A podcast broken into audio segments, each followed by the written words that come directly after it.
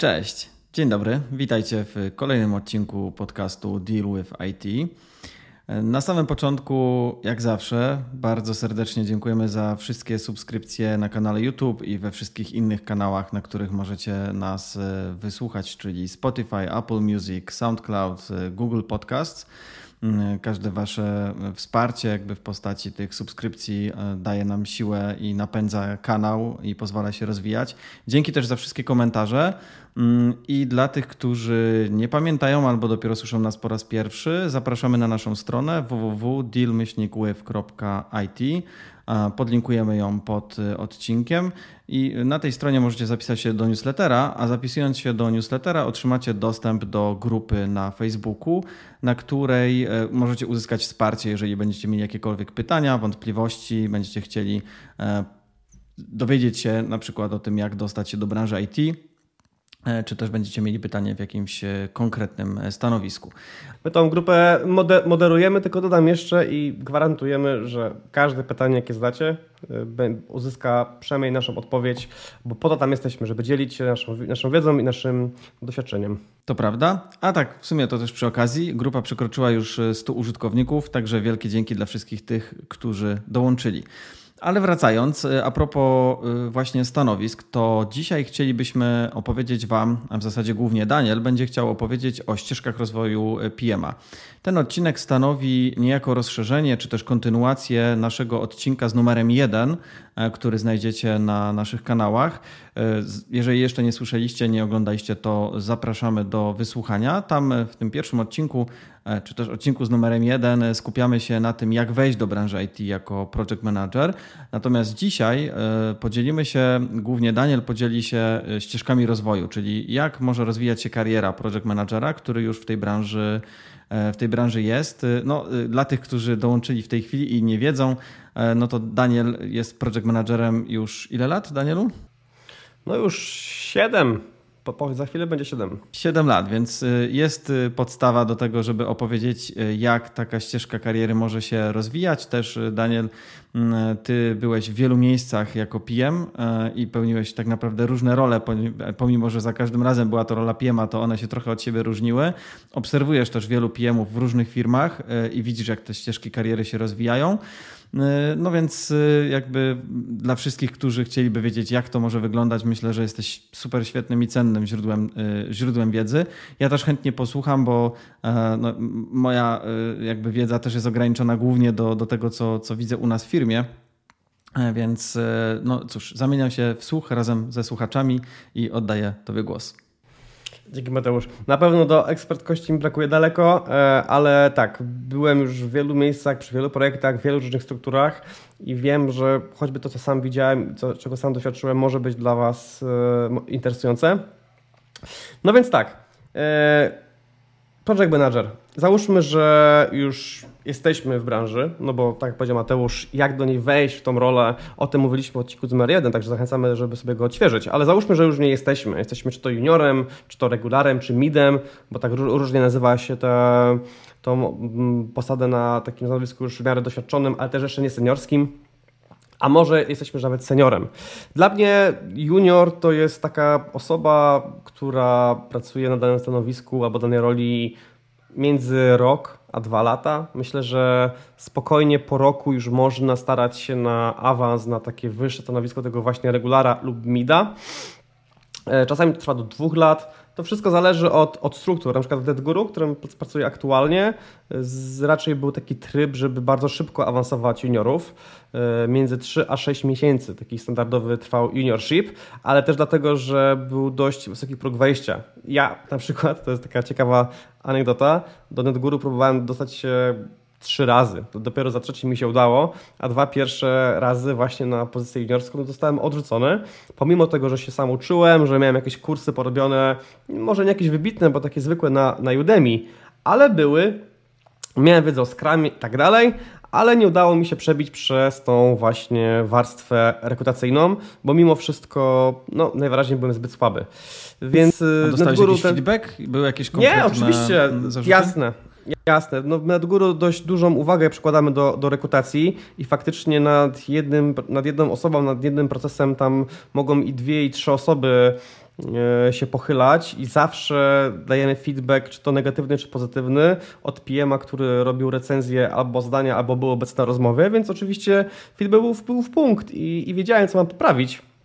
I tak właśnie za pierwszym e, razem odpadłem na pierwszym etapie, za, no takim powiedzmy drugim, bo pierwszym był jeszcze audyt językowy, no to to zdałem, ale na takim pierwszym etapie odpadłem, e, na drugim etapie odpadłem za drugim razem, czyli byłem ten krok wyżej, no i za trzecim razem przebiłem się już przez całość i dostałem już e, ofertę. Więc tak, feedback był na tyle dobry, że rok po roku udawało mi się to coraz wyżej zajść mm, w tej, w tej ścieżce, która nie była łatwa. E, no to tak, to wygląda nad górą, natomiast w innych firmach, gdzie, gdzie ten próg wejścia może być niższy, po prostu mo może, może być założenie, że jest więcej czasu na rozwój takiego project managera. No ale dobra, załóżmy, że już jesteśmy ten rok, czy nawet dwa lata, już dawno mamy juniorship za sobą, jesteśmy midem, regularem e, i myślimy sobie co dalej. I tak sobie zacząłem myśleć, ile jest różnych ścieżek i że tak naprawdę to moim zdaniem rola project managera jako taka pierwsza rola startowa w IT, myślę, że to może być najbardziej uniwersalna rola. A przez uniwersalną mam na myśli, że ona może otwierać najwięcej różnych drzwi w dalszym rozwoju w ramach branży IT. Naprawdę jest masa rzeczy, jakie możecie robić, mając już kilka lat doświadczenia project managerskiego. I to mogą być zupełnie inne rzeczy od tego, co przez te kilka pierwszych lat robiliście jako PMI. Wyliczyłem sobie, że można tak. Można iść w kierunku ekspert project managera. Ekspert takie nie jest do końca stanowisko, ale za chwilkę opowiem więcej, co to dokładnie się za tym skrywa. Można iść w kierunku team leadera, można iść w kierunku program managera, można iść w kierunku PMO, czyli Project Management Officer, można iść w kierunku Scrum Mastera, a następnie iść głębiej jako, jako agile coach. Można iść w rolę product ownera, delivery leada, head of project management, można nawet COO, czyli chief operations officer. Można stać się konsultantem biznesowym, albo można stać się product managerem. Także przynajmniej z 10 różnych kierunków, w których można się rozwijać i w każdym z tych kierunków... O panie, to naprawdę. Nie, tak. Jakby znam wszystkie z tych stanowisk i nie pomyślałem, że one tak naprawdę wywodzą się lub mają w sobie elementy project managerowania, ale no dokładnie tak. Tak, y, wszystkie te stanowiska mają te korzenie po prostu, jak my to z Mateuszem nazywamy, robienia rzeczy albo sprawiania, że rzeczy się dzieją, bo to w dużej mierze jest rola project managera. Project manager teoretycznie możemy powiedzieć, że takim naprawdę dojrzałym zespole, który składa się z specjalistów, czyli projektantów, programistów, testerów, kogo tam jeszcze. Taki naprawdę, naprawdę dojrzały zespół prawie w ogóle nie potrzebuje project managera. W sensie on tam gdzieś się zawsze przyda w jakiejś strukturze firmowej, no bo ktoś te faktury musi wystawić, ktoś tam ten kalendarz urlopowy musi przygotować. I, i bardzo niewiele jest takich zespołów, które są tak dojrzałe, że pomimo tego, że skupiają się na, na, na pracy w odpowiednim obszarze, potrafią jeszcze tą rolę PM-ową ogarniać. To się zdarza, ale to jest bardzo, bardzo rzadkie. Więc mimo wszystko ten project manager musi tam gdzieś być z boku. I w takiej codzienności to się właśnie do tego sprowadza. To jest osoba, która jest w projekcie i spra jakby sprawia, że projekt idzie do przodu, że nie ma przeszkód, że każdy wie, co ma robić, że każdy ma spójną wizję i tak tak, i tak dalej.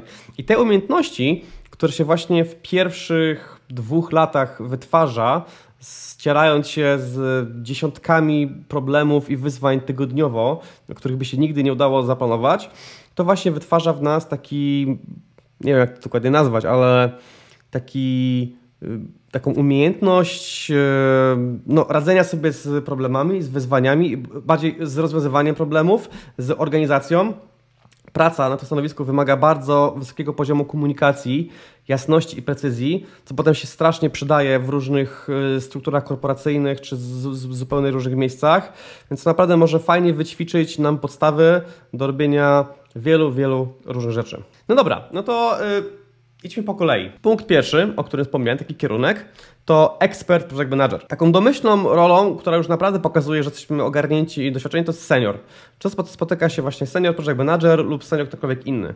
Senior to jest osoba, która ponownie zależy, każda firma inaczej interpretuje poziom seniora, ale myślę, że można powiedzieć, że między no tak najwcześniej, takie 4 lata, w sensie widziałem seniorów, którzy mieli 3 lata doświadczenia, ale to już naprawdę musieli być albo mega utalentowani, albo mega musieli dużo pracować. Myślę, że tak 4 to jest takie sensowne minimum. Czasami się mówi, że 5 to, to, to jest mało. No, te trzy to chyba w momencie, kiedy mieliśmy akurat branżę w szczycie hypu, to mo może ktoś był w stanie może. to zaakceptować dzisiaj, czyli 2023 y, sierpień. Mm, no to mhm. raczej już, y, już 3-4 y, lata to, to, to moim zdaniem będzie mało, tak z tego co obserwuję. Y, to się tyczy też programistów, no bo ja tak. zakładam, tak. że te nasze stopnie, levele to się wzięły, wzięły od programistów, no to faktycznie zdarzały się takie, no jednak nazwałbym trochę patologiczne, no umówmy się, 3 lata tak. naprawdę ciężko jest, żeby ktoś był seniorem. Były takie właśnie, jakby zdarzały się sytuacje, że ktoś próbował tak przepchnąć, mówiąc kolokwialnie, programistę z trzyletnim doświadczeniem jako seniora. No dzisiaj absolutnie nie dzisiaj 4 lata, tak jak y, tutaj wewnętrznie na polskim rynku sobie działam, no to 4 lata to jest jakby mit i 3-4 lata to jest mit, poniżej, no, no nie, już nikt, nikt nie spróbuje nawet tego na, takiego tak. sobie nazwać midem. Mm, I domyślam się, że z project managerem będzie to samo, czyli, czyli tak jak mówisz, no 4 lata to jest absolutne minimum, ale na tu i teraz myślę, że, że, że, że pewnie tak, żeby to naprawdę z, z, ręką na sercu, to podejrzewam, że więcej niż 4 lata muszą być na Zdecydowanie. To się może znowu zmienić za rok, e, kiedy, czy za dwa, jeżeli znowu wróci jakiś hype do branży, oby. Natomiast dzisiaj, tak moim zdaniem, to minimum absolutne by to były 4 lata.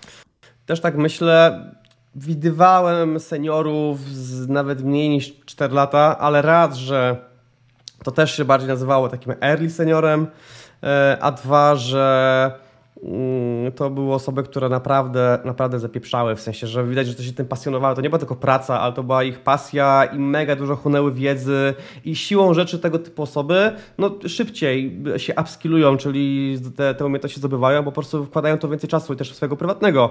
To też była trochę inna kwestia, ale tak przeciętnie myślę, że 4-5 to jest takie minimum, żeby, żeby uczciwie móc powiedzieć, że widziałem już dość, żeby chociaż w jakimś wycinku siebie na, na, nazwać seniorem. To prawda. Jeszcze tu bym chciał dodać, no bo wiesz, zdobycie wiedzy, zdobyciem wiedzy, jak ktoś ją zdobywa poza godzinami pracy, powiedzmy, że wyprzedza tą średnią, jasne, spoko, będzie lepszy w teorii, będzie lepszy w pewnych e, chwytach, będzie znał więcej rozwiązań może, natomiast czasem w niektórych sytuacjach nie przeskoczysz tego czysto ludzkiego doświadczenia, gdzie ktoś ma tą praktykę, no po prostu i do niej trzeba czasu. Tego nie jesteś w stanie. To, to, że pracujesz po godzinach, no nie zawsze spowoduje, że przeskoczysz tą praktykę. Po prostu potrzeba czasu i jakby to, to wynika też z tego takiej trochę czasem dojrzałości, no bo wiesz, jeżeli nazwiemy nawet, czy ktoś nazwie seniorem e, osobę z czteroletnim czy pięcioletnim doświadczeniem, to jak nazwiemy osobę, która ma 15 lat doświadczenia, nie, to... E, więc i tu się właśnie pojawia ta ścieżka eksperta. Okej. Okay. Przynajmniej my tak to sobie w NetGuru nazywamy, że jest takie coś jak właśnie ekspert project manager. I jako ekspert rozumiemy osoby jeszcze bardziej doświadczone niż senior, czyli to już mówimy o poziomie, nie wiem, 8-10 lat albo więcej. Eee, z tym, że to nie jest takie taka forma, takie, takie formalne stanowisko. O, o, ile senior to jest już dość formalne, bo to znajdziecie już na dziesiątkach ogłoszeń, to może mieć na umowę wpisane, to ekspert jest taki bardziej, myślę, taka wewnętrzna, nie, nie wiem, no nie, nie, nie, że plakietka, bardziej odznaka, że ta, ta osoba już jest naprawdę najlepsza z najlepszych, już zęby na różnych projektach zjadła.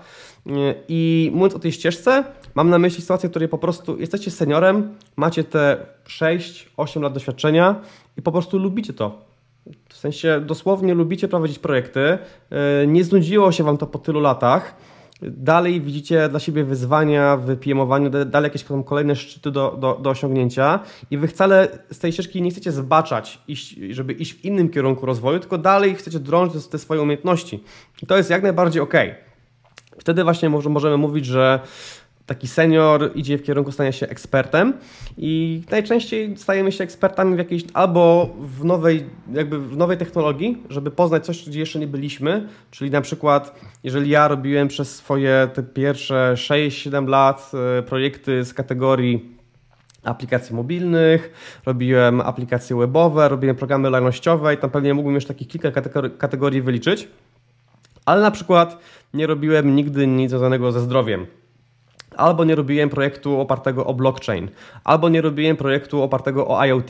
To są, to są zupełnie róż, inne obszary. W sensie to można, można porównać do, do podróżowania. Jeżeli powiem, że podróżowałem i znam dobrze Amerykę, za, północną czy południową, to nadal nie, nie, znaczy, że też się ogarnę w Chinach. To jest zupełnie inny obszar, a też podróżowanie, nie? Też y, działa to na podobnych zasadach.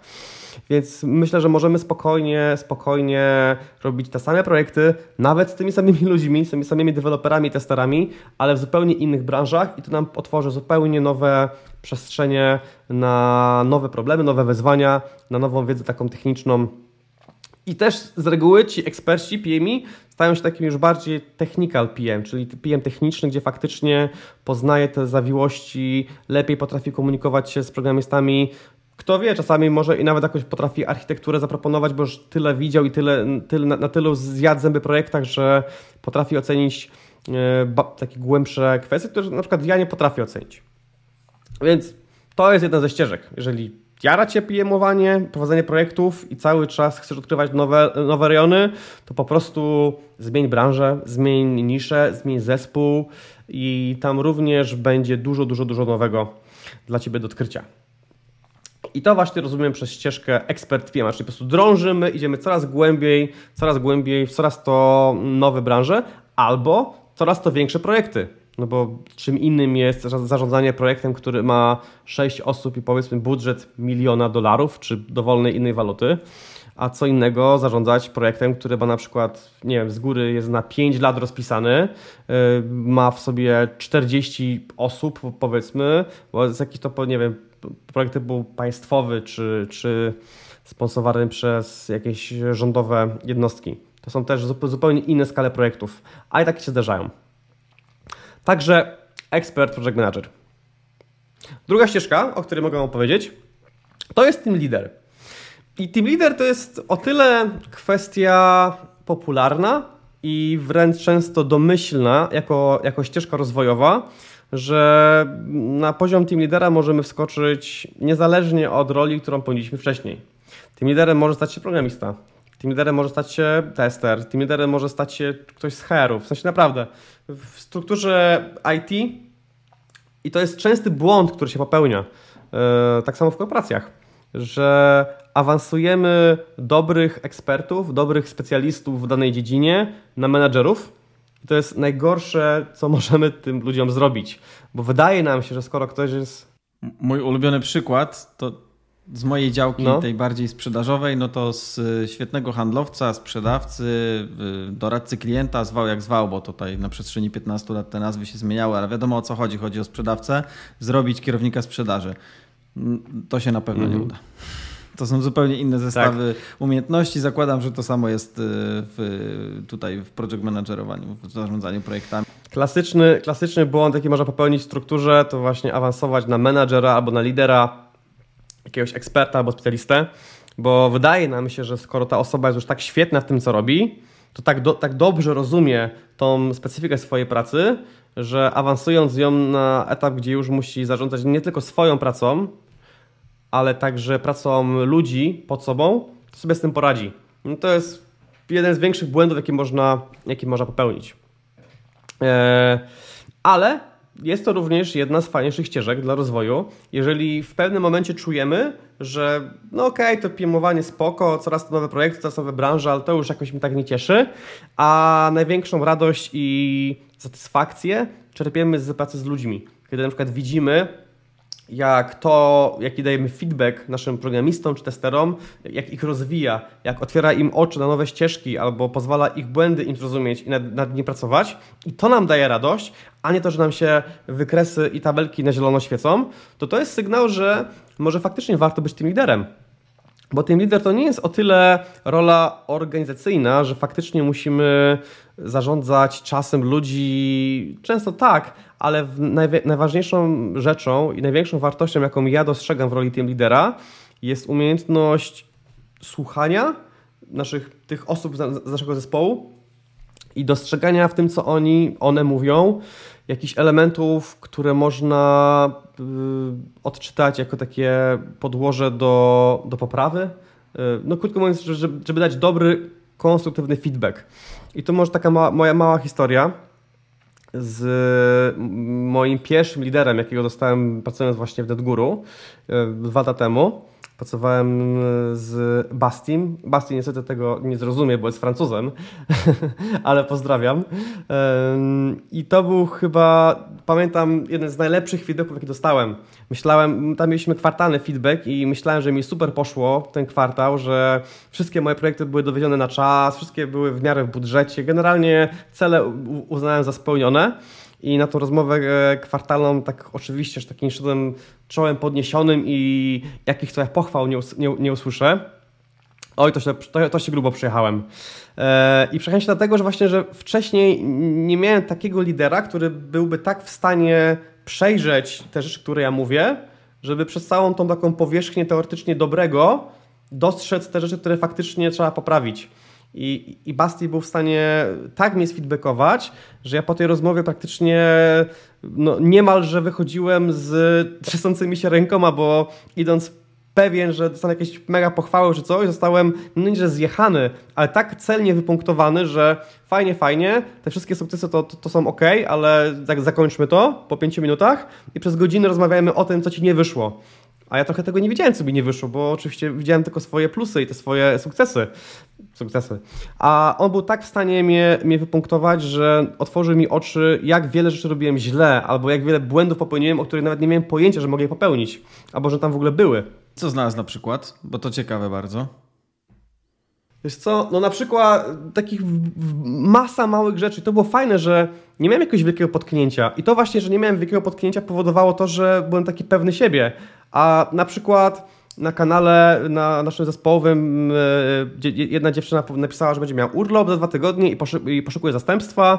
Zapytała, czy, czy ja bym nie był chętny. To się oczywiście zgłosiłem od razu, że tak, pewnie zastąpię cię, ogarniemy, będzie fajnie. Byłem pewien, że ile bym nie miał sam na głowie, to ile mi nie dołożą i tak ogarnę. No i, i ogarnąłem i spoko, nie? Ale Basy mi mówi, no tak, ale widzisz, zgodziłeś totalnie bezrefleksyjnie, nawet nie spojrzałeś na, na swój kalendarz, nawet nie spojrzałeś na jej kalendarz, także generalnie wszedłeś w ciemno. A gdyby akurat był pik u ciebie i był pik u niej, to byś tego, jakby, to, to, to byś tego nie ogarnął, by, byś, byś się w tym wszystkim pogubił i posypał, nie? I, I, tego typu rzeczy, że ja coś zrobiłem, no właśnie, bezrefleksyjnie, bo mi się wydawało, że będzie ok, a gdybym wziął krok wstecz i trochę ochłonął na spokojnie, a tak właśnie powiedziałeś project manager, wszystko na, na spokojnie oceniać, wszystko przeliczyć, skalkulować, żeby minimalizować ryzyko. A ja po prostu otworzyłem drzwi otwarte na mega ryzyko, które się nie, nie, nie wydarzyło, ale bardzo dobrze, się, dobrze mogło się wydarzyć. I mała rzecz, nie? Ale tego typu punkciki, ich, ich się nazbierała cała, cała masa przez, przez, ten, przez, przez ten okres i faktycznie bardzo, bardzo mnie celnie w wielu miejscach wypunktował, więc to jest właśnie rola team lidera. Przejrzeć trochę głębiej y, to, co się widzi, słyszy, tą całą tą, bo to komuś powiedzieć super robota, jesteś ekstra, keep it going, no to, to, to jest nic, nie? W sensie to nie jest feedback. Więc tak, wtedy, wtedy poczułem faktyczną wartość feedbacku, kiedy, kiedy spodziewałem się pochwał, a dostałem tyle celnych punktów, że no, ale tylko i wyłącznie, że, że to usłyszałem i wręcz czułem się ciut zdruzgotany, tylko to mi pozwoliło sobie to wszystko na spokojnie spisać, przemyśleć i nad tym pracować kolejny kwartał, żeby faktycznie potem już było lepiej. Więc to nie jest robota prosta, e, być takim team liderem, słuchanie, rozmawianie i prowadzenie przez rozwój swoi, swoich ludzi, albo bardziej ludzi pod sobą. Ale jest to potencjalna ścieżka, jeżeli, powtórzę, czerpiecie satysfakcję z kontaktu z ludźmi i z tego obserwowania, jak oni się rozwijają, ale też potrafienia przejrzeć tą taką wierzchnią warstwę tego, co dobre i punktować to, co faktycznie powinni usłyszeć, żeby mieli nad czym pracować. No dobra, to to jest punkt drugi. Punkt trzeci, jaki mam na swojej liście, to jest program manager. I program manager to już trochę mniej popularne stanowisko. E, nie powiem, że bardziej elitarne, ale na pewno dużo bardziej wymagające. I ono jest czymś bliższym temu ekspertowi, ale też nie do końca. Bo ja teraz na przykład spotykam się z rolą program managera, kiedy pracuję no, w guru, ale jestem wyoutsourcowany dla, dla dużej korporacji. E, I to jest tak, ja, ja to właśnie postrzegam jako rolę korporacyjną, bo program manager zarządza projektami, ale nie jednym, czy dwoma, czy może nawet trzema, tak jak to bywa w software house'ach dla PM-ów, tylko na przykład taką siatką programu, projektów, które są sobą połączone bezpośrednio. Czyli ten projekt ma swojego PM'a i ma swoje kryteria sukcesu, ten ma swoje i ma swojego PM'a, ale gdzieś tam na końcu outcome tych projektów, czyli to, co jakby ma ta wartość, którą one mają wytworzyć, ona się ma połączyć i jakoś stworzyć synergię. Eee, na przykład, no teraz tej, dla, dla, tej firmy, dla, dla, której pracuję, jest tam na przykład jakiś system informatyczny, który ma jakąś bazę danych stworzyć, żeby dane się przechowywały i to samo sobie się, się już musi udać. Obok tego jest jakiś system interfejsów fizycznych, hardware'u, fizycznie w sklepach e, tej, tej, tej sieci, e, które coś robią. Obok tego jeszcze jest powiedzmy aplikacja mobilna, tam gdzieś dalej aplikacja webowa i każdy z tych projektów ma jakby swoją część, a dopiero jak one wszystkie dojadą i się połączą w jednym miejscu, to wtedy coś, coś, coś się faktycznie dzieje i, i ta wartość się wytwarza tego całego pro programu, projektów. I program manager nie zarządza tymi projektami bezpośrednio, w sensie tam jest za dużo, żeby program manager mógł faktycznie spotykać się z ludźmi i, tak, i tworzyć roadmapy, harmonogramy, budżety itd. Tak Więc program manager ba bardziej pracuje z PM-ami, ale to już nie jest taka robota jak team lidera, gdzie rozmawiamy, feedbackujemy i skupiamy się na rozwoju, tylko i wyłącznie skupiamy się na tym, żeby projekty danych PM-ów dojechały, bo one wszystkie gdzieś się muszą na końcu złączyć w tym programie, który tworzymy. I to jest trudna praca, bo to jest praca na bardzo dużej ilości wyzwań. W sensie, jeżeli jesteście PM-ami, to wiecie, jak dużo możecie mieć takich małych, randomowych wyzwań. E, I teraz dobry PM działa w taki sposób, żeby być, był taką, takim filtrem problemów, nie? Czyli jeżeli ja pm projekt i mam dziennie pięć problemów, to staram się, żeby żaden z nich mnie jakby nie przeszedł, czyli żeby wszystkie rozwiązać. Jeżeli któryś jest zbyt duży albo zbyt trudny, żeby mógł go rozwiązać, no to okej, okay, to on idzie dalej, to on idzie w górę do mojego lidera albo do mojego klienta, ale staram się jak najmniej ich przepuszczać. No to teraz program manager dostaje na twarz tylko te problemy, które przeszły przez jego PM-ów, że są już tak duże tak skomplikowane i ma ich razy tam 5, 6 czy, czy tam ile ma projektów. Więc to jest skomplikowana praca na bardzo skomplikowanych wyzwaniach na takim na wysokim poziomie. To jest często praca z zarządem danej firmy, bo to już jest ten poziom e, w strukturze, że dotyczy on strategii i fundamentów całej organizacji. E, no i jest to duże wyzwanie jest to faktycznie duże wyzwanie, dużo dalsze niż tylko i wyłącznie zarządzanie projektami. Czyli tutaj, tutaj yy, tak naprawdę trzeba trochę więcej doświadczenia. Tak, zdecydowanie. Yy, tam się już przydaje ta, ta, właśnie umiejętność rozwiązywania problemów na różne kreatywne sposoby. Bo jak chodzi PM i mówi, że ma taki problem, którego nie potrafi rozwiązać, albo jest jakiś konflikt na, na ścieżce cokolwiek, no to mm, musimy coś mu doradzić, nie? Okej, okay, to skontaktuj się z tą osobą, pomyśl o, o, tym w ten sposób i tak dalej. Nie możemy my na ten poziom schodzić, bo byśmy, się, bo byśmy nie ujechali, ale też musimy takim, ta, ta, taki, taki problem jakoś poprowadzić, tego, tego naszego piema do, do sukcesu. Więc tak, tam już faktycznie e, program manager to jest taki właśnie PM na poziomie, nie wiem, 6-8 lat minimum zarządzania takimi dużymi projektami.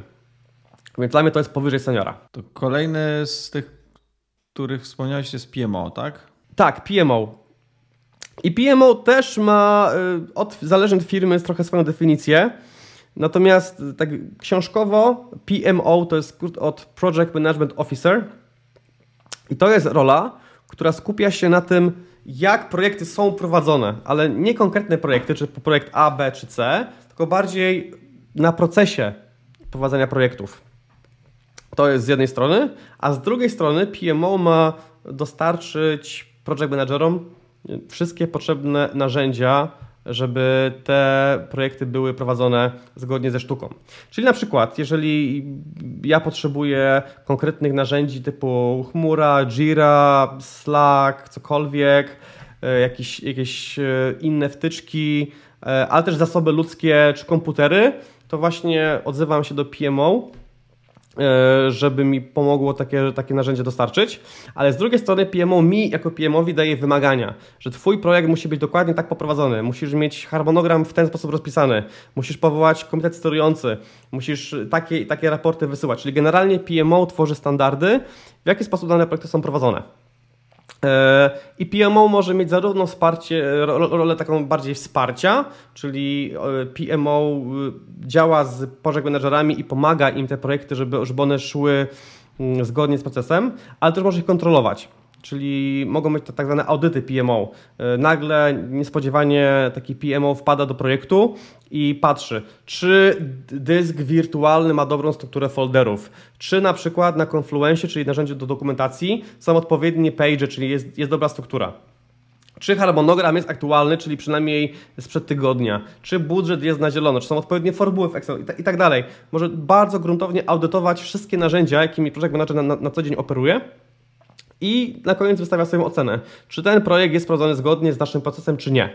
Więc to jest też taka rola bardziej korporacyjna. E, w takiej firmie jak NetGuru PMO bardziej się sprowadza do właśnie zarządzania zasobami, czyli bardziej ja daję znać, kogo potrzebuję, a PMO robi tak, żeby ten, te osoby mi na czas dostarczyć, ale w korporacjach dużo bardziej się skupia na procesach i na standardach. E, więc jeżeli kogoś jara to, układanie standardów, procesów i potem e, taka dyscyplina o takie BHP PM-owe, to to też może być fajna ścieżka dla rozwoju do takiego PM-a, który już swoje widział w swoich własnych projektach. No dobra, e, idźmy dalej. I to były takie stanowiska. Faktycznie jako PMO czy jako program manager to jest, to jest formalne stanowisko, które można mieć na umowie. Teraz są takie role jak Scrum Master. Scrum Master to już... Mój ulubiony, Scrum Master. Tak. O, ostatnio, ostatnio bardzo, ostatnio bardzo kontrowersyjna rola w branży. Bardzo dużo się mówi e, w mieszanym tonie na takim LinkedInie na przykład o Scrum Masterach. E, trochę się jak taka fala hejtu wy, wylała. Dlatego się uśmiecham, bo jakby ten taki hejterski przekaz jest y, tego typu, że Scrum Master przychodzi i w zasadzie pyta, czy wszystko w porządku. Myślę, że tak.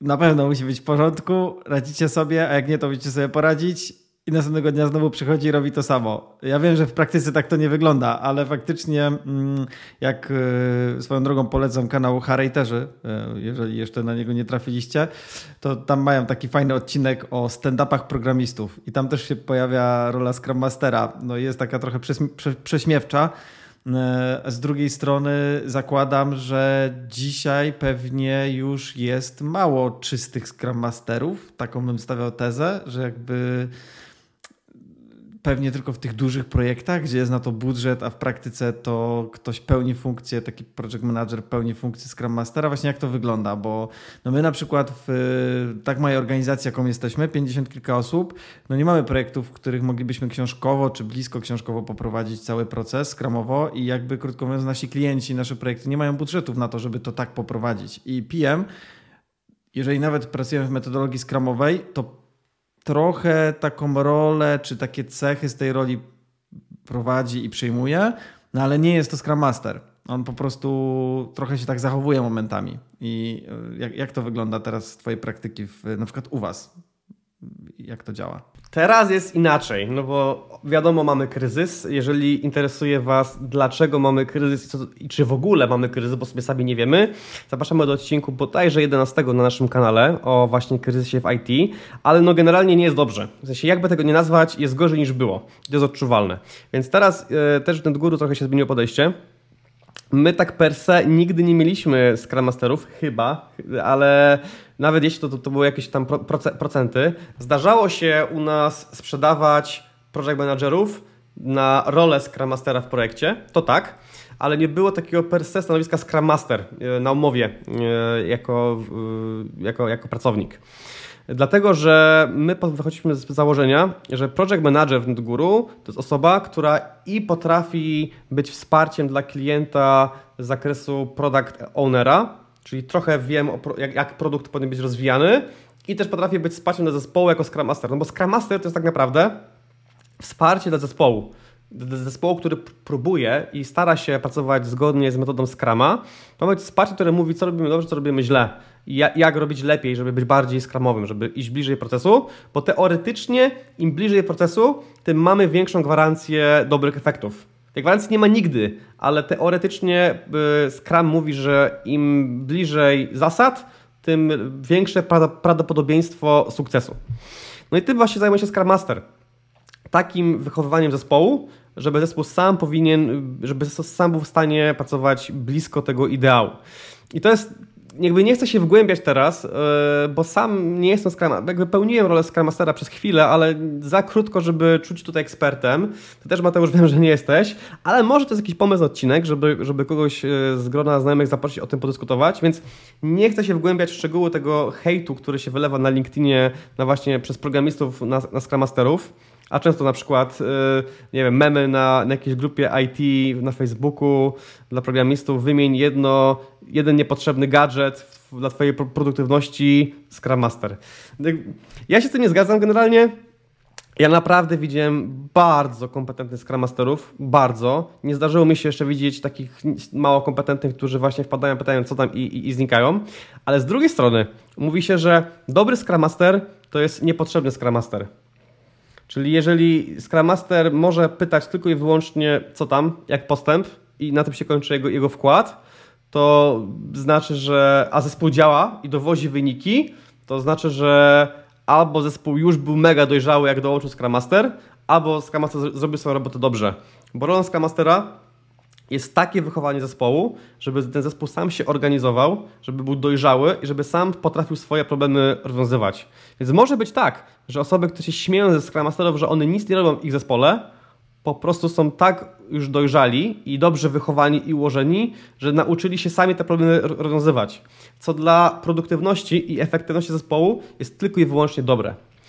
Więc yy, tak, żeby, żeby stać się Scrum Masterem, trzeba przede wszystkim być bardzo, bardzo mocnym w komunikację. Trzeba być takim, takim, taką dojrzałą komunikacją, nie tylko precyzyjną, bo, to, bo precyzyjny w komunikacji musi być każdy PM, a taką dojrzałą komunikację, żeby umieć wysłuchać, ale też nie podawać ludziom na tacy rozwiązań. Tym bardziej, że dobry Scrum Master tak naprawdę poradzi sobie jakby w każdej branży. Teoretycznie y, nie musi wiedzieć nic o, o programowaniu, a jeżeli jest dobry, to i tak sobie poradzi w swojej własnej roli bo to bardziej polega na, na, na słuchaniu ludzi i takim e, zadawaniu im, im, takich pytań, które ich samych doprowadzą do odpowiedzi. My jej nie musimy znać. To jest, takie, to jest taka, taka metoda sokratejska. Sokrates, starożytny filozof z Grecji, tak właśnie działał, czyli zadawał pytania w taki sposób, żeby naprowadzić rozmówcę, żeby on sam do, do, do, odnalazł swoją własną odpowiedź, której, której szuka. I na tym polega rola Scrum Mastera. Potem można awansować, znaczy awansować, to też nie jest bezpośredni awans, ale dla mnie trochę w moich oczach jest Agile Coach. Agile Coach to jest taka osoba, która jest powiedzmy Scrum Masterem, ale dla organizacji. Czyli o ile Scrum Master skupia się na konkretnym zespole, który stara się dowozić w Scrumie dany projekt albo produkt, on też ma w, swojej, w swoim zakresie wpisaną edukację organizacji, ale generalnie Agile Coach to jest taka osoba, która już konkretnie skupia się na organizacji jako całości. I my na przykład w Guru, o ile że nie mieliśmy Scrum Masterów, to mieliśmy Agile Coacha na etacie. I to była osoba, która zajmowała się spotykaniem z PM-ami, takim regularnym po prostu podnoszeniem ich kompetencji z Agile'a, ale też zespołów i, i, i innych ról. I ta osoba prowadziła warsztaty, prowadziła sesje feedbackowe, wpadała do, do projektów, coś, coś podpowiedzieć. I taka rola istniała.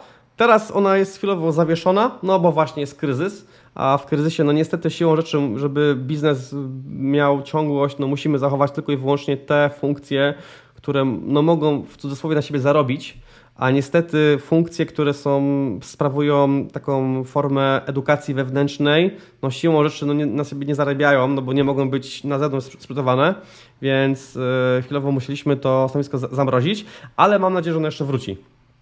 Więc Agile Coach również jest bardzo fajnym miejscem, jeżeli czujecie dla siebie taki vibe w rozmawianiu z innymi i pomaganiu im stawać się zorganizowanymi, zdyscyplinowanymi, potrafiącymi sami, sami sobie radzić z problemami, e, ale także jara Was Agile jako całość, jako filozofia i Scrum jako metoda, to jak najbardziej rozważyłbym pójście w kierunku Scrum Mastera oraz Agile Coacha, bo bycie PM-em do tego daje fajny start. No bo siłą rzeczy widzicie masę problemów, masę wyzwań, jak sobie z tym zespołu radzą albo nie radzą i potem to się Wam przydaje do tego, żeby nakierowywać tych kolejnych na bazie swoich doświadczeń.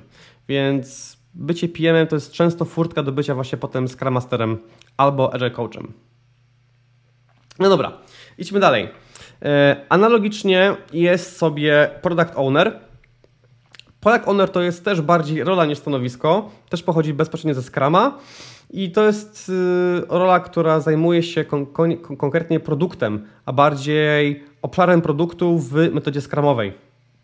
Czyli konkretnie tworzeniem wymagań, tworzeniem roadmap, tworzeniem wizji i planu na rozwój produktu. Czy tym, czym produkt ma być za sprint 2 albo 3.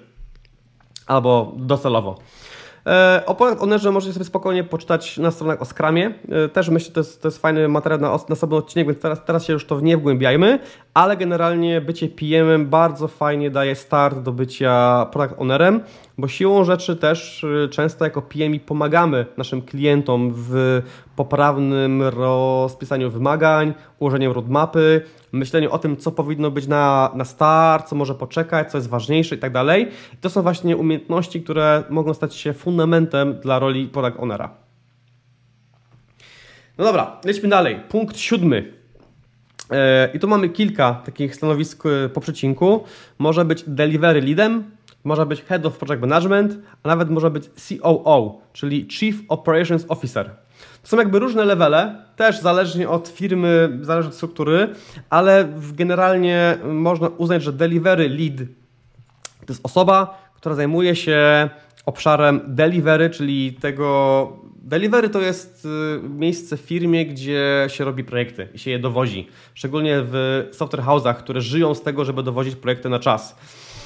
E, czyli delivery opiekuje się zarówno tym, jak działają programiści, projektanci, testerzy i PM jako całość. Czyli projekt ma dojechać, nieważne kto, kto bierze w nim udział. Można powiedzieć, że delivery lead to jest taki program manager, no bo on na tym wyższym poziomie pracuje, gdzie ma, ma pod sobą wiele projektów, ale one już niekoniecznie muszą być ze sobą połączone. Niekoniecznie muszą mieć jakiś wspólny cel. Mogą to być projekty dla różnych klientów z różnych branż, ale generalnie opiekuje się tym, żeby, żeby ta, ta, ten obszar delivery firmy y, działał i, i, i dowoził projekty na czas dla swoich klientów. Idąc wyżej, nad delivery leadem, można być head of project management. I head of to już jest taka taka pozycja bardzo wysoka. Myślę, że myślę, że już to jest prawie pod CEO, czyli pod tym dyrektorem generalnym. To jest osoba, która e, też może się tą działką delivery lead zajmować, jeżeli go nie ma, bo czasami go nie ma, ale jeżeli jest, to, to ona bardziej zajmuje się tym, żeby te projekty były dowożone też za standardami, żeby, żeby struktura firmy była odpowiednia, żeby firma się rozwijała w odpowiednim kierunku pod kątem właśnie project managementu więc już taki etap wysoko zarządczy, daleki, daleki od tego codziennego zarządzania projektami, ale przy mniejszej, to jest częsta praktyka, że, że dołącza się do jakiejś większej firmy, typu na przykład NetGuru, bo to jest dość duża firma, na project managera, staje się seniorem i potem się przechodzi do jakiejś firmy małej, typu na przykład firma, nie wiem, 10, 15, 20 osobowa, na właśnie stanowisko Head of Project Management bo już tyle się widziało dobrych procesów, standardów i struktur w tej większej firmie, że wie się, jak je mniej więcej przenieść do takiej firmy mniejszej. A uwierzcie mi, że firmy małe, typu między 10 a 30-40 osób, naprawdę, naprawdę błakną takiej wiedzy, takiej, takiej wiedzy praktycznej, jak te duże organizmy są zbudowane, że one tak dobrze działają.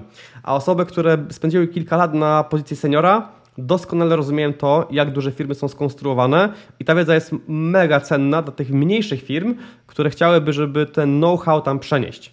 Więc tak właśnie często bywa, że jak ktoś jest delivery leadem w jakiejś większej firmie, to potem może do mniejszej firmy, ale od razu na poziom heada albo nawet właśnie COO, czyli Chief Operations Officer, osoby odpowiedzialnej za wszystkie operacje, czyli generalnie wszystkie takie no, operacje. Ciężko to E, lepiej zdefiniować. Dobra, to zostały nam jeszcze dwie role. Tak, dwie role. Rola ósma to jest e, rola ciekawa, bo chodzi tutaj o konsultanta biznesowego. I to jest coś, co e, nie ukrywam, sam zacząłem jakiś czas temu robić troszkę na boku, troszkę wieczorami, troszkę weekendami, bo spodobało mi się właśnie to, że siłą rzeczy, robiąc wiele projektów przez wiele lat, nabyłem no, taki know-how, czyli po prostu wiem, co jest dobrą praktyką, co jest złą praktyką, coś, co kiedyś było dla mnie eksperymentem, bo nie miałem pojęcia, co z tego wyjdzie. Teraz już wiem, co by z tego wyszło, gdyby ktoś mnie zapytał, czy to warto robić, czy tego nie warto robić. I tego jest sporo. To są małe rzeczy, ale one się nawarstwiają. I w pewnym momencie zaczęły mi się pojawiać opcje na consulting, czyli ktoś do mnie przychodzi i, i po prostu mówi mi, że nie chcę, żebyś robił jakieś projekty, bo mam od tego swoich ludzi. E, po prostu powiedz mi, czy to, co, o czym myślimy, to jest dobry pomysł, bo na pewno siłą rzeczy już tego typu rzeczy widziałeś na oczy. I faktycznie zdarza się, że jestem coś w stanie podpowiedzieć. Mogę powiedzieć, że tak, dokładnie to robiliśmy tyle lat temu i to się nie udało, ale naszym wnioskiem było zrobić to w ten sposób i prawdopodobnie by się udało bardziej, albo, albo y, byłby lepszy efekt. I tak dalej. Więc osoba, która była kilka lat na poziomie seniora i też widziała sporo wyzwań, problemów, błędów, działa w wielu różnych strukturach i procesach, może mieć y, dobrą wiedzę na temat tego, jak pewne rzeczy robić, a jak nie robić. I okazuje się, że jest sporo firm, które niekoniecznie chcą zatrudniać takiego właśnie head of project management, tylko na przykład mogą kogoś zatrudnić na zasadzie wpadnij do nas na miesiąc, poobserwuj nas i powiedz, co robimy źle, albo powiedz, co podobnego firmy, której do tej pory brałeś, brałaś udział, robiły inaczej, lepiej. I taka osoba staje się w tym momencie konsultantem, który przychodzi, analizuje, zostawia swoje rady i, i w sumie tyle. I to, co ta firma z tymi radami zrobi, to już jest jakby trochę jej kwestia. Oczywiście, dobry consulting nie kończy się w momencie, w momencie zostawienia rad, ale bardziej w momencie, kiedy te rady jakąś przyniosą wartość, więc powinno się tą firmę odwiedzać regularnie, jakieś mieć sesje feedbackowe i tak dalej. Ale generalnie chodzi o to, żeby wskazać drzwi i powiedzieć, jak przez nie ja na przykład bym przyszedł. Ale potem to już ta firma musi sobie sama działać, bo już sama ta wiedza, co dokładnie robić, jest ogromna. Nie zapomnę, jak pracowaliśmy z Mateuszem i takie właśnie byliśmy sytuacji, gdzie nie mieliśmy na pokładzie osoby, która widziałaby, jak te duże firmy, które działają od 10-20 lat i sobie dobrze radzą, są zbudowane i się domyślaliśmy, jak wyglądają ich procesy, że działają i na tej podstawie robiliśmy własne eksperymenty. I wiele, wiele zrobiliśmy eksperymentów, dopóki coś zaczęło nam dawać efekty, jakich jak oczekiwaliśmy. A kto wie, gdybyśmy odpowiednią osobę znaleźli, co próbowaliśmy zrobić, a to nie było takie wcale proste. E, w dobrym momencie to nawet nam powiedział z góry. Jeżeli to zrobicie, to, to się raczej nie uda. I tyle, tyle możecie stracić. Zróbcie to, to i będzie lepiej. I to jest właśnie consulting, o którym mówię, czyli siłą rzeczy po prostu podpowiadanie ludziom. Nie ma nigdy pewności, ale te osoby, te firmy chcą Wam płacić za Wasze zdanie, bo po prostu Wy już teraz wiecie więcej niż one w tym momencie, o, który, o, to, o to proszą i to jest dla nich bardzo cenne. Tak, e, uzupełniając e, to, co powiedziałeś, to e, no, sami w tej chwili tak cały czas jesteśmy relatywnie niewielką firmą i sami tak i faktycznie nie stać nas na to, żeby na przykład na etat zatrudnić bardzo doświadczoną osobę z danego obszaru. A nawet gdybyśmy zatrudnili, to prawdopodobnie mijałoby się to trochę z celem, bo z kolei nie, za, nie dostarczylibyśmy zasobów w innych miejscach firmy, żeby w 100% wykorzystać tą osobę i żeby jakby jej moc móc przełożyć na rozwój biznesu. Krótko mówiąc, jesteśmy zbyt, y, no mamy zbyt małe zasoby, żeby, żeby po prostu to z pełną parą uruchomić w każdym miejscu. Y, to, czyli jakiś rozwój, jakieś nowe umiejętności. No i po prostu w poszczególnych obszarach, czy to sprzedaż, y, marketing może mniej, bo, bo, bo jakby tu mamy osobną spółkę i to się trochę rozwija samo, natomiast trochę poniekąd też, żeby to było spojrzenie z zewnątrz. E, głównie sprzedaż, nie będę ukrywać, ale też inne obszary w firmie. No, bierzemy osoby, które nas konsultują w danym obszarze, nawet je od czasu do czasu zmieniamy. Czasem się rozmija, rozmywa współpraca, czasem jest jakiś inny powód, przykład merytoryczny i y, ewidentnie widzę, jak y, no, mamy wzrost poziomu świadomości, rozwijamy pewne procesy, robiąc to z zewnętrznymi konsultantami i robimy to za ułamek kwoty, który byśmy wydali na zatrudnienie. Minus jest taki, od razu powiem jakby dla, dla, dla korzystających trochę taki off-top, minus jest taki, że jeżeli taki konsultant się zmienia, no to trochę jakby tracimy to połączenie, ta osoba jest trochę mniej zżyta z firmą, to nie jest jednak pracownik, ale z drugiej strony kosztuje to ułamek tego, co cały etat takiego specjalisty.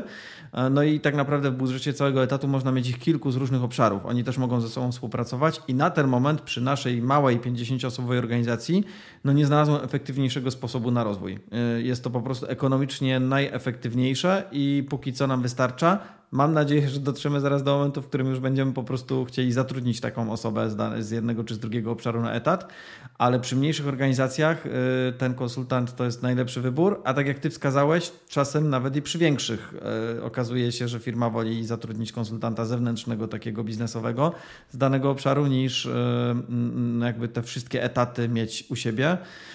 Też zakładam, że dzięki tego typu współpracy ci konsultanci zbierają strasznie szerokie spektrum jakby perspektywę z rynku z różnych miejsc, no bo pracują w kilku miejscach naraz. I, albo w bardzo krótkich e, odstępach czasu w bardzo wielu środowiskach. I to pewnie daje im no, niesamowity rozwój perspektywy, niesamowicie szybki. Tak, tak stawiam. Zgoda. Tak, tak się właśnie dzieje i za tą właśnie skumulowaną wiedzę firmy chcą płacić często grube pieniądze. E, a rola konsultanta wydaje się fajna, bo jest jakby bezpieczna. W sensie wy się dzielicie tylko i wyłącznie tym, co wy już wiecie. Wy nie dajcie nikomu, nikomu gwarancji, ale po prostu mówicie, co do tej pory widzieliście, co wam, co wam zadziałało, co wam nie zadziałało i to już samo w sobie ma naprawdę dużo, dużą wartość. Więc jeśli nie czujecie, nie, nie boicie się takich wyzwań pod tytułem albo jakby czujecie pewność siebie w danym obszarze, że faktycznie to, co wy wiecie, to jest sprawdzona wiedza, że naprawdę to, to są dobre praktyki, to, to, to są złe praktyki, to polecam się zainteresować. Na LinkedInie się jakoś trochę ogłosić, że, że takie, takie funkcje pełnicie i prędzej czy później ktoś do Was się jakąś radę, feedback e, odezwie. To mogą być też e, kwestie zaskakujące, bo moj, moje pierwsze konsultingowe zlecenie nie dotyczyło w ogóle projektów, dotyczyło e, wdrożenia narzędzi. Okazuje się, że e, firmy, które nie mają w swoim zespole takiej, takiej osoby, która się po prostu z jakiegoś dziwnego powodu jara tym, jak można ułożyć e, efektywnie kolumny w Trello, co jest takim naszym żartem, bo, bo Mateusz się śmieje, że na, na, na każdy problem w życiu mam jakieś, tak, jakąś tablicę Trello w kieszeni. Natomiast Trello od czasu, kiedy je ewangelizujesz, czyli już kilka lat, no faktycznie, co pokazałeś na zajęciach, które prowadziliśmy, e, rozwinęło się tak mocno, że jakby i ja dzisiaj jestem, no może nie ewangelistą, ale w różnych miejscach, w których gdzieś tam coś sobie samemu prywatnie ustawiam, to sięgam do Trello. I jest to narzędzie, które również ja teraz polecam. To taki off-top kolejny. I okazuje się, że zupełnie z powodu mi nieznanego mnie to jarało, to co kogoś innego mogło nudzić. I stałem się całkiem niezły w wymyślaniu, jak te tablice można ułożyć, żeby to było jak najbardziej efektywne i sensowne. I okazało się, że są firmy na rynku, które chcą płacić za to, żeby ktoś do nich przyszedł, zrozumiał jak działa ich proces i zaproponował tak, taki układ tablic, albo takie powiązanie różnych narzędzi, żeby odtworzyć proces, który jest mało efektywny powiedzmy w świecie rzeczywistym, a żeby był efektywny w cyfrowym. I samo to sobie już jest czystym konsultingiem, a ja to wypracowałem tylko i wyłącznie na poziomie własnych potrzeb, e, próbując poukładać swoje własne projekty zespołu przez kilka lat. Więc to jest przykład tego, jak można z PM-a, który się po prostu jara pewnymi rzeczami, wyewoluować w kierunku konsultingu narzędzi i procesów.